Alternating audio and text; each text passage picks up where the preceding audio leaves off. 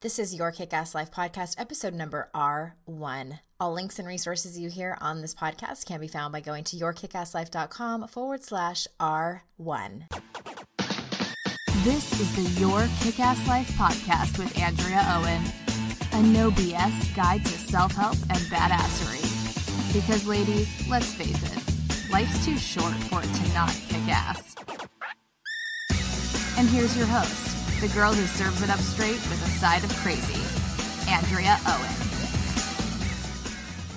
Hey there, ass kickers. Welcome to another episode of the podcast. And you might be a little bit confused. Today is not the usual day that the podcast episode comes out typically. And today is September twenty-seventh, twenty sixteen.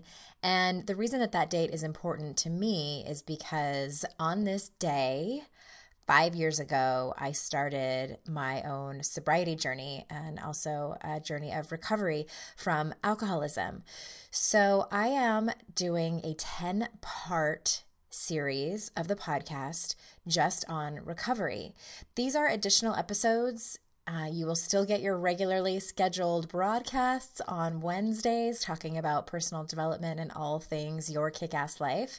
In addition, you will get ten extra episodes just on recovery and sobriety. So if you are interested in this topic, if you know someone who might be interested in this topic, then this is for you. So some of you might be brand new to me. Some of you might be just listening to this podcast. Maybe someone forwarded it to you. Maybe, maybe someone shared it on social media. Media. So if you don't know me, my name is Andrea Owen. I'm a life coach. Uh, I am a mom. I help uh, very high-achieving, smart women who really struggle in particular with perfectionism and the inner critic with negative self-talk. And I help them create tools and a life that revolves more around courage and confidence. That's really kind of the nutshell of what I do. And I am also sober. Again, I've been sober for five years and it is, it's kind of a big part of my life. And I don't talk about it a whole lot on the podcast. And I kind of got like this burning feeling earlier this year. And I just thought like, I, I really want to talk about this. I kind of reserve it to talk about it around the time of my sober anniversary, but this year I wanted to do something a little bit different. So if you are sure that you don't want to miss the rest of these episodes, you can go ahead and sign up to receive notifications of them just by texting the word kickass, that's all one word, to four four four, nine nine nine. Again, just text kickass to four four four, nine nine nine. You'll get notifications of these podcast episodes and my other ones as well, so you won't miss any of them. So today's episode, I'm going to actually read you my blog post that I published in September on September twenty-seventh, twenty twelve. So this was when I had a year of sobriety and I hadn't really told anyone. I hadn't told anybody in the in the Your Kick-Ass Life community that I had gotten sober. It was just a, a very close select fr- um, group of friends that I that knew I was going through that that first year. And you know, that first year of, of sobriety can be can be a little tricky for some people. And I wanted to make sure that I kept it under wraps and wasn't super public with it. And and it, it really was selfish. I, I did it for me. I did it for my recovery. I did it for my family and my marriage. And and it was a, a decision I'm glad that I made. So I, I went public, if you will, on September twenty-seventh, twenty twelve. And again, I had a year of sobriety then. And this is the post that I wrote. And I can tell you, I remember vividly that I was terrified to put this out into the world. And, you know, I'd already been a fan of Brene Brown. I hadn't gone through her training yet. This was a couple of years before that. And I, I knew very well about vulnerability, and I had already written some vulnerable stuff. But this was really big. This was, uh, I, I had a lot of fear and shame around it still. And I was afraid that people would think that I was still a disaster. You know, like, who is this lady to be teaching classes on courage and confidence when she's, you know, she was an alcoholic the first few months of her business, you know, didn't get sober until she was like five months in. So I had, I had that voice going on a lot. And, um, I did it anyway. I, I teach you all, all the time and, and talk a lot about starting things before you're ready, and that we will have, you know, we will have fear and courage at the same time in the same moments. And there is no such thing as fearless. So please don't wait until you are fearless, because you will be waiting forever. And we need your voice. We need your gifts. We need your ideas and creativity and opinions and, and all of you while you're still afraid. So it was posting this in twenty twelve was both me walking my talk as well as an effort to help other people, especially women, especially mothers who are struggling with drinking. So again, this is a ten-part series, and if you stick around to the end, I am going to read the post. It's it's fairly short, but at the end, I am going to add kind of my own, and I'm just going to shoot from the hip, y'all. I don't have anything, you know, super planned out, so I'm just going to kind of shoot from the hip and tell you what my recovery looks like now, because since I wrote this post, Uh, how many years ago? Several years ago, five years ago. You know, I, I've done a, I've done a lot of things and, and added onto my list of what I do to not just keep myself sober, but to keep my head on straight and to keep myself in recovery. So I'm going to talk about that at the end, and you'll also hear a clip of what's coming up from next week's recovery post. I'm very excited about that. So here we go. My stomach lurches as I began this post. I considered not going public with this, but that damn intuition of mine had other ideas. There's a part of me that wants to make this post bright and cheery somehow, but I'd be lying to you and to me if I did that. I'd like to preface this story with this. I know there are so many more women like me, so I choose to go public with my story because of that. There's a part of me that has massive amounts of shame around this, but coming clean helps heal. And if only one woman gets sober on account of reading my story, then all the shame is worth it. Hi, my name is Andrea, and I'm an alcoholic. Yep, me. If you're anything like me, when you hear the word alcoholic, you get that vision of the homeless man in the gutter drinking from a paper bag, or maybe the leathery-skinned, worn-out woman at the bar falling off the bar stool, or any other pathetic image that you can conjure up. Not often do you picture a successful life coach living a great life in the suburbs, and that story is a big part of what kept me drinking. I'll start by backing up. My battle started in my late teens with love addiction. When I was twenty-five, my struggle grew into an eating disorder, and thankfully I got help from that and healed from both of those when I was about thirty-one. It wasn't until years later that I realized and admitted that the eating disorder was bad enough that it could have killed me. To add fuel to that fire, when I was twenty-six, I was diagnosed with severe anxiety and panic disorder, which at the time was being helped with medication prescribed by my doctor. Throughout my twenties, in terms of drinking, I was a normal girl, using quotes there. I drank socially just like all my friends, but could always put the bottle down without a fight. Sure, there were episodes where I made bad decisions, because does anyone make good decisions while they're drinking? And I had some embarrassing moments, but nothing so humiliating to write about. Looking back, I believe I didn't need to rely on drinking then to cope, because I had my eating disorder to fall back on, as well as an addictive relationship with my ex-husband. Those behaviors fed the addict in me, and I didn't yet need alcohol to numb myself. Upon recovering from the eating disorder and love addiction, I skipped along into my new life with new tools and thoughts to cope without turning to a relationship or turning to a man or turning to my eating disorder. When I was well into recovery from those two addictions, I was so proud and happy. I was convinced I was finally mentally stable, but little did I know my alcoholism took its place. Quietly, it snuck in like a lethal, poisonous gas that I couldn't see. I really had no problem quitting when I was pregnant, but after the birth of my second child in two thousand nine is when my drinking picked up serious speed and momentum. I found myself drinking nearly every day. And the days that I didn't drink, it was to prove to myself that I didn't need to. See, I could skip a day. I'm okay. When attending social events, my mind revolved around alcohol. I was constantly thinking about how full my drink was, if anyone noticed how much I was drinking, if I needed to cover up how drunk I was getting, how much more time I had to drink, and so on. After about a year of this, the whispers in my head started. Normal people probably don't do this. Do I need to cut back? This probably isn't good. In December of twenty ten, I remember one evening finishing an entire bottle of wine in one evening by myself.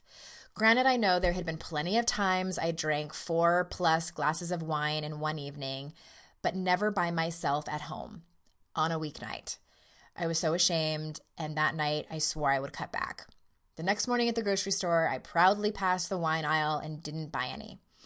By four p.m. that evening, the anxiety had risen in me, and quickly I brought myself and the kids back to the grocery store to get a bottle because I deserved it, because I had a long day, because I would only have one glass while cooking dinner. That night, I ended up drinking three glasses and was proud of myself for not drinking the entire bottle. Soon after that, an entire bottle was pretty regular. I started hiding how much I was drinking from my husband, and pretty quickly the obsession started of hiding, worrying, and wondering what I should do. This part was a living hell.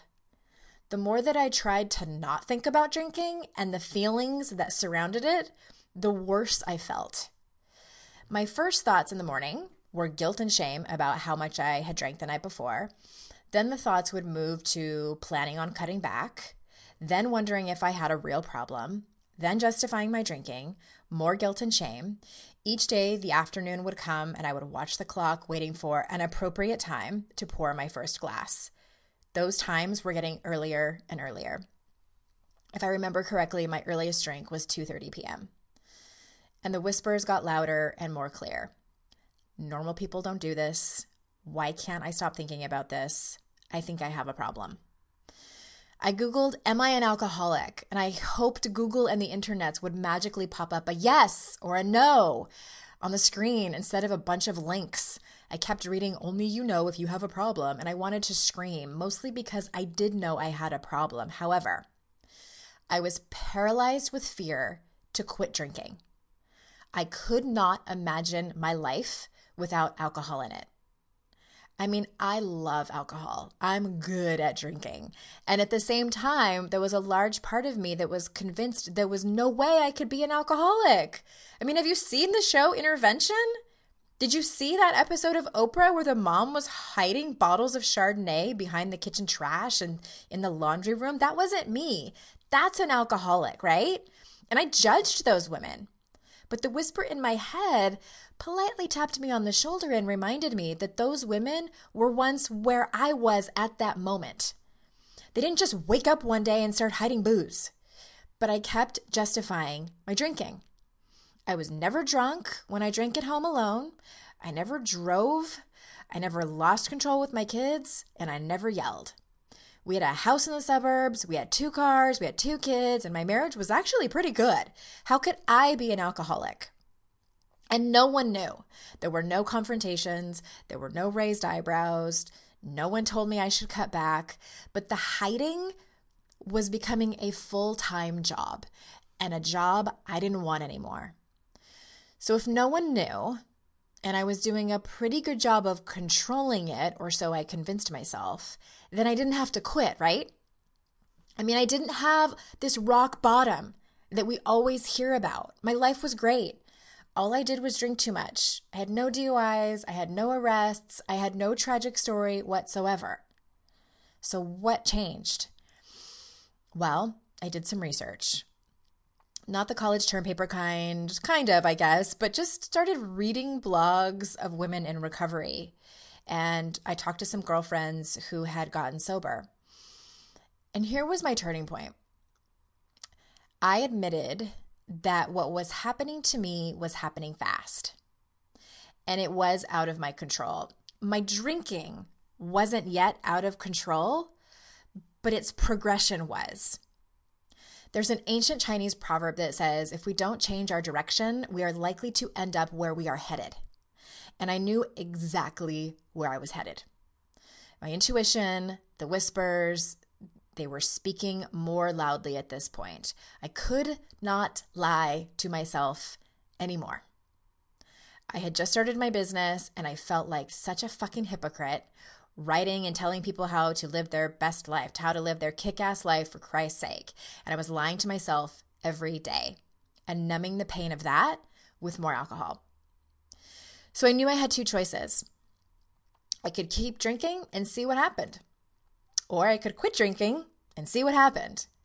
And I was pretty sure that I was an alcoholic, and true alcoholics, we don't get better if we keep drinking, no matter how desperately we try. We just keep getting worse. I was more terrified to see what would happen if I kept drinking than to try sobriety. That was all I needed to realize to reach out and try sobriety. And so I quit. And it hasn't all been easy. Some days are and some days aren't. As time has gone on, the days are easier, and now I, I can't imagine my life if I had kept up the progression. But I can't think about the rest of my life without alcohol. I just can't. Every day I make a decision and commitment to stay sober that day, just that day. I'm human, I'm an alcoholic, and that's all I can do. Today, September twenty-seventh, twenty twelve, I have one year of sobriety. So that's it. That's the post. And I got a little emotional reading that. I mean, I, I to be honest with you, I haven't even read it all the way through in a really long time. And I'm I'm noticing some things that I I, I feel differently about. So so I will talk about that. I wanted, again, to add some things because it's been four years since I wrote that, and it's been five years since I've gotten sober. You know, I'll start from kind of from the beginning, like, you know, kind of an F A Q style. And people ask me all the time how I got sober.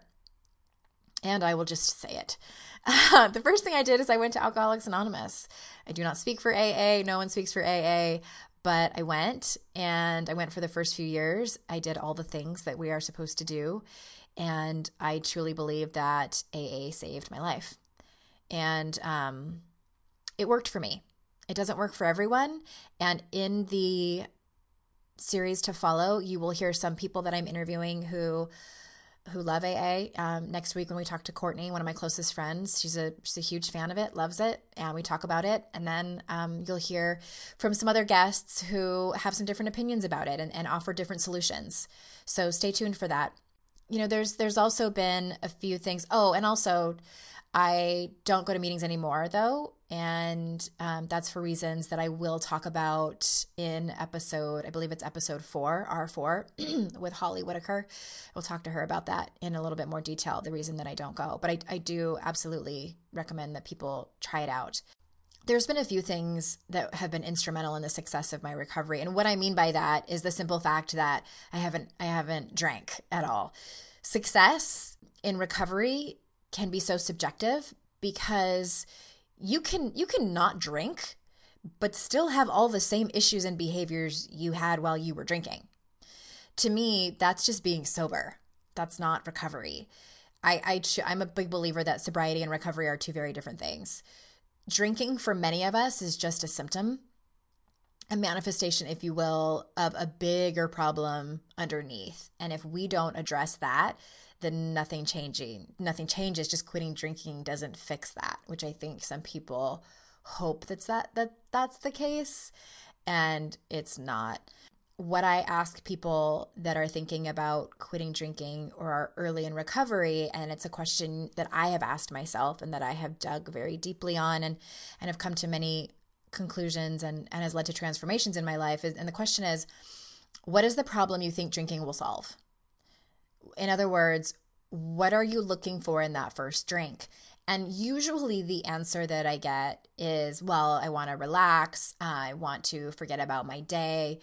I want to take the edge off. And, and you know, typically people don't say, oh, I, you know, I want to numb all my problems because life is hard. And, and, and some people do say that. Some people know that. But, but again, like it's usually, I just want to take the edge, take the edge off. And I ask, to further that question, why do you need to forget about your day, or why do you need to take the edge off? Like, what's the edge? And I'm also a big believer that I think that if more of us looked at the edges in our lives, we'd probably come through a lot of breakthroughs and be a lot happier in the end, but we don't. We think that we need to take them off. The thing is, is that drinking, or any addiction really for that matter, we're talking about drinking here, is they don't go away. The edges don't go away when we drink. We can just ignore them for a little while. The days don't go away. We just block them out. So all that shit underneath stays. And when we dig deeper by asking these questions, like, you know, why do you feel like you need to take the edge off? What is the edge? Like, what, it, what really, what are those edges? Well, I feel overwhelmed. Why do you feel overwhelmed? Well, because I have too much on my plate. Why do you have too much on your plate? It's because I say yes to everybody and I should probably say no more. Why do you say yes and not say no? Well, because I don't want, I want people to like me. I want, you know, I want to fit in. And so it's like, you know, I'm just using a quick example, a common one, but again, by asking these questions, we get down to the root of the problem, which way down at the deep end of the pool can look like, you know, you, you're trying to take the edge off, which is actually your broken heart, your unhappiness in your relationships, whether it's like crushing loneliness from, you know, not being in a partnership or not having the friends that you want and need, or being just unhappy in your marriage, it, or maybe it's your fear of not being good enough or being rejected. It's at the bottom, it might be grief that hasn't been acknowledged. It might be crippling anxiety. I mean, these are real life things that we all have. I tell you guys all the time that we're all walking around brokenhearted. You know, none of us come out unscathed. You get to a certain age and it's like, yeah, we all kind of, you know, we have our bumps and bruises and cuts and open wounds and, and booze. Like, you know, we keep pouring it down thinking that it's going to take, and trust me, that's what I was doing. Like, I didn't want to face all that shit that I just named, all of those things that I just named. I had them all. And I thought wine would take it all away. And it did for like an hour every day. And I kept trying to get back to that and kept trying to get back to that. And it was taking more booze and more booze. And damn it, every morning I would wake up and the shit was still there. The broken heart was still there. And instead of trying to look at it and shining the light on it, pour more booze on it, you know? And it's just like this undying cycle that just keeps going and going and going. So in recovery, it was about finding coping mechanisms. I mean, well, first and foremost, it was looking at all of that. It was like, oh, all of that, you know, and, and who wants to do that? That sure shit doesn't sound like a party, but it's what we need to do. And, um, gosh, I wish there was an easier way, you guys. I really do. Because I would have hacked into it by now. Overachiever here. I would have done it, but there's not. And it is about looking at all of it and taking responsibility for what is yours and, and what is somebody else's. And it's about finding coping mechanisms that help you deal with life. And learning how things like learning how to communicate. I didn't know how to how to communicate. You know, I was either angry or passive aggressive or confrontational or silent or all of these things. You know, I wanted people to read my mind and tried to control and all these ways of trying to make it through life, and they just weren't working anymore. By no means am I telling you that my life is perfect now, that I have all these great coping mechanisms, but uh I should probably do an episode of, of how my life is different. And for one thing, it's just everything's a lot more clear. And the thing is, is, is I feel pain more intensely now. And I think before, when I was in my addictions and in my drinking, I felt like the pain would kill me. I felt like if I went through life sober and like with my eyes open and I walked into that hellfire, I'm not coming out alive. That'll, that will kill me. That will destroy me. And it turns out it doesn't. It hurts like shit. But I come out the other end okay. And a lot of times I come out better for having gone through it. I would say probably all the time I, I walk through it. I come out better on the other side. And yeah, I experience pain more intensely. But the prize, kind of like the payoff of that, is that I experience joy more intensely too. And happiness and bliss and things that I didn't know existed, and joy that takes my breath away. And uh, it just leaves me speechless. Like I can't, I can't even imagine. It's, it's as if I had fogged up goggles for thirty-six years before that. And they came off and I was like, holy shit. I remember, um, I did my very first triathlon. It was a sprint triathlon in um, in the Bay, in uh, Mission Bay, where I used to live in San Diego. And no one told me that you're supposed to spit in your goggles before you go swimming. So here I go, dive in the water, scared shitless. and I'm swimming and swimming and swimming, and all of a sudden I hear, hey, yellow, because the group that I was in, we had yellow caps, and I look up, and there's this woman on a paddleboard, or maybe she was in a canoe, I can't remember, and she goes, she points the other direction. I had been swimming in the wrong direction because my goggles were all fogged up, so then I start to panic. I'm like, oh my God, and then I see like the other wave of of people coming at me, swimming, and it's, that's kind of like how my life was. It was like I had these fogged up goggles on and I was swimming in the wrong direction, and then take them off and then see this like wave coming at me, and yeah, and and I panicked, and I made it out okay, and I made it out fine, and I finished the triathlon, and it was a lot of fun, and and that's really how I did it, you know, and I was so proud of myself for actually accomplishing that. That's really like how my my life went. I took off the goggles and looked around and was scared shitless of of the mistakes I had made and the things that I had to clean up, and um, the ways that I needed to learn to behave differently in order to have a healthy, functional life, and um, went for it. And it was messy. And you know, what was funny is that I got my my results back. You guys are probably confused now. I was like, is she talking about the triathlon or is she talking about her life? So I got the results back from the race, the triathlon, and I had felt like I was in the water for an hour. I was like, oh my God, I was probably in the water for like an hour. It was twenty-two minutes. I was in the water for twenty-two minutes. And some of my friends that, that had done the triathlon with me that had swam in the right direction the whole time did it in ten. So I, I mean, I only doubled my time. But yeah, I just thought of that metaphor. Hope that landed well. But recovery is recovery is a gift. And for anyone listening who is thinking about, I, I had a friend that reached out to me when I when I posted this four years ago, and she said, I burst into tears when I read the part where you said, I cannot, I could not imagine my life without alcohol. And I couldn't. Like, it was my identity. It was who I was. I was I was fun drunk. I mean, I'm fun sober. I was a lot of fun drunk. And my ex-husband used to say, you are you are always one shot of Patron away from a walking disaster. And I and I was, and that that happened a lot. But for the most part, I was I think I was pretty fun, and I was loud, and but you know, and then I and then I would hurt people's feelings because I was so I was I would get obnoxious, and I just, I I tried to kind of only remember the good things in the beginning, like when I was thinking about when I was like first sober, and I would kind of like pine for those days. I'm like, oh, I can't believe I have to do this forever. And oh, drinking was so fun. And the thing is, those fun parts of drinking, like, you know, like the partying in Vegas, or it's like somebody's birthday party, or it's my birthday, or, you know, going away parties and things like that. That was like one percent of my drinking career. And when I when I would think back of it all, just like, wow, sad for myself that I can't drink anymore. Like, most of my drinking at that point was like by myself in the kitchen from a box of Franzia. Like, it wasn't fun. Like, it really wasn't fun. It was to serve a purpose. And that purpose was to forget about my life. I was I I I was the type of person who, and I'm sure a lot of you listening can can relate to this. Like, I felt everything so intensely. I think that that's just like, I, don't, I do not think I'm unique in that. I think that's just part of the human experience. But I do identify as um, having some sensory issues. As my son has been diagnosed with them, I'm like, ooh, that apple didn't fall far from the tree.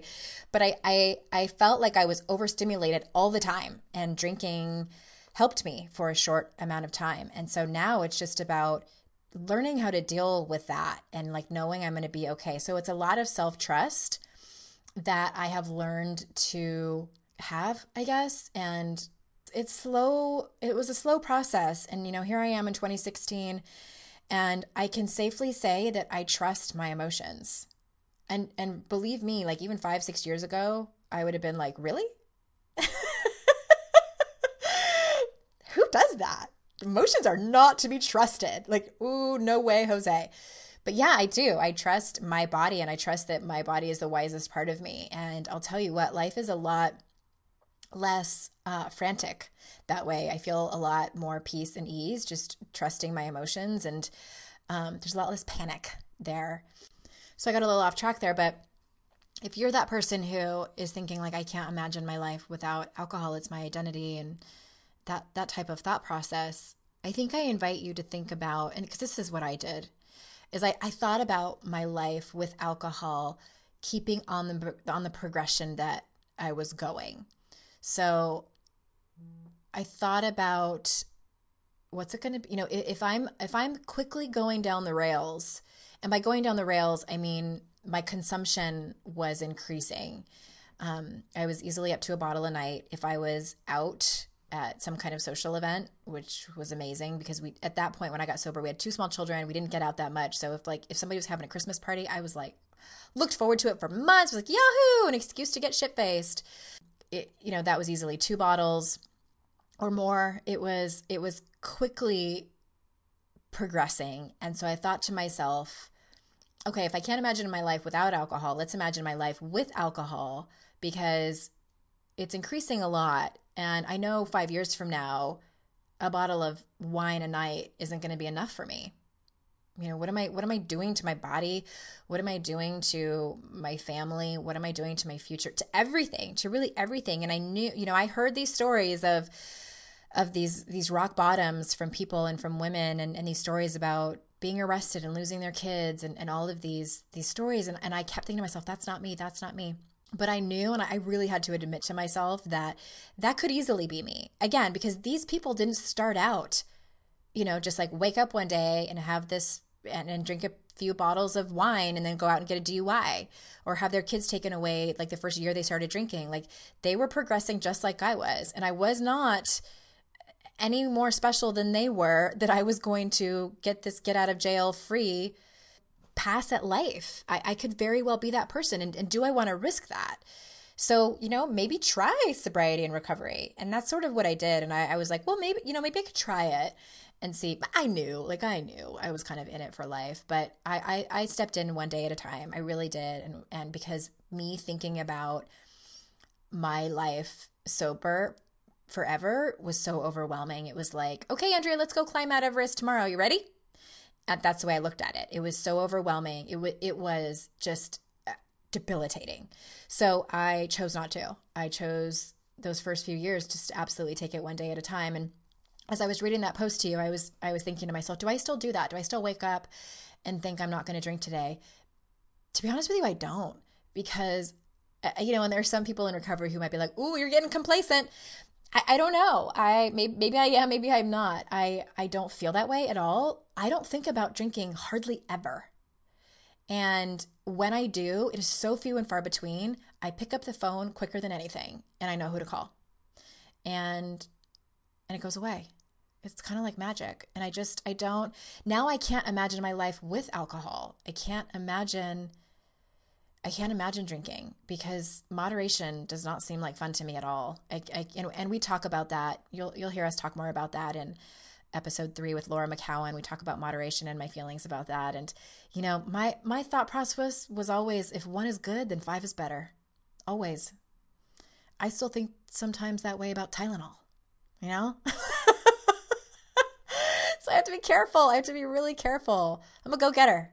So um, I hope that was helpful for you. I don't really have anything more to share. I've, I've kind of just been, been rambling on and on here. And I, I hope you enjoyed this and I hope it was helpful. And uh, I hope that if you are struggling that you reach out for help. There are some resources back on the show notes at yourkickasslife.com forward slash R1.